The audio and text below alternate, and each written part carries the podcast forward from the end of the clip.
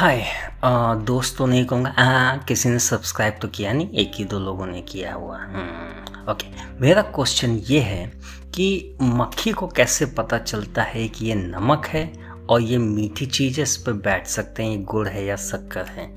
और दूसरा क्वेश्चन जैसे कौवा या कोई भी बगुला भैंस के ऊपर बैठ जाता है या किसी जानवर के ऊपर बैठ जाता है, उसको कैसे पता चलता है कि जानवर इस पर बैठ सकते हैं? मेरे ऊपर क्यों नहीं बैठता? लॉजिकल आंसर तो मुझे अभी तक नहीं मिला। इग्नोरेंस तो हमेशा मिला है। हम्म यही सवाल था आज का। हम्म सोचते हैं।